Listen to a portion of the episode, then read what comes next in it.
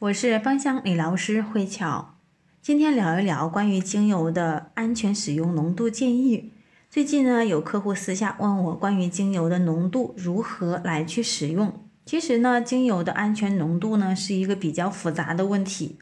因为不同的年龄、不同的部位、不同的目的和用到不同的精油都是有差异的。那如果我们作为一个新手，如何安全的使用精油呢？有一个原则，刚开始使用精油的时候，浓度宜低不宜高，在百分之一的浓度下使用，无论使用什么精油都是比较安全的。那可以列荐出一些浓度来和大家呢去探讨一下。比如说呢，健康的肌肤可以用到百分之一点五到百分之二点五，那敏感的肌肤建议呢是零点二五到百分之一。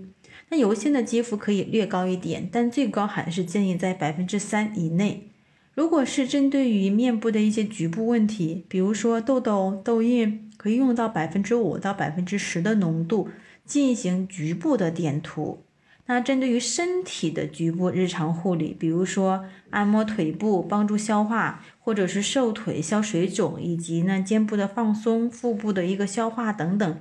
它的比例比较适合三百分之三到百分之五，但是对于一些急症的处理，像感染呐，或者说是感冒发烧、肌肉的一个拉伤，它的浓度呢可以用到百分之十到百分之十五，但是呢要短期来使用。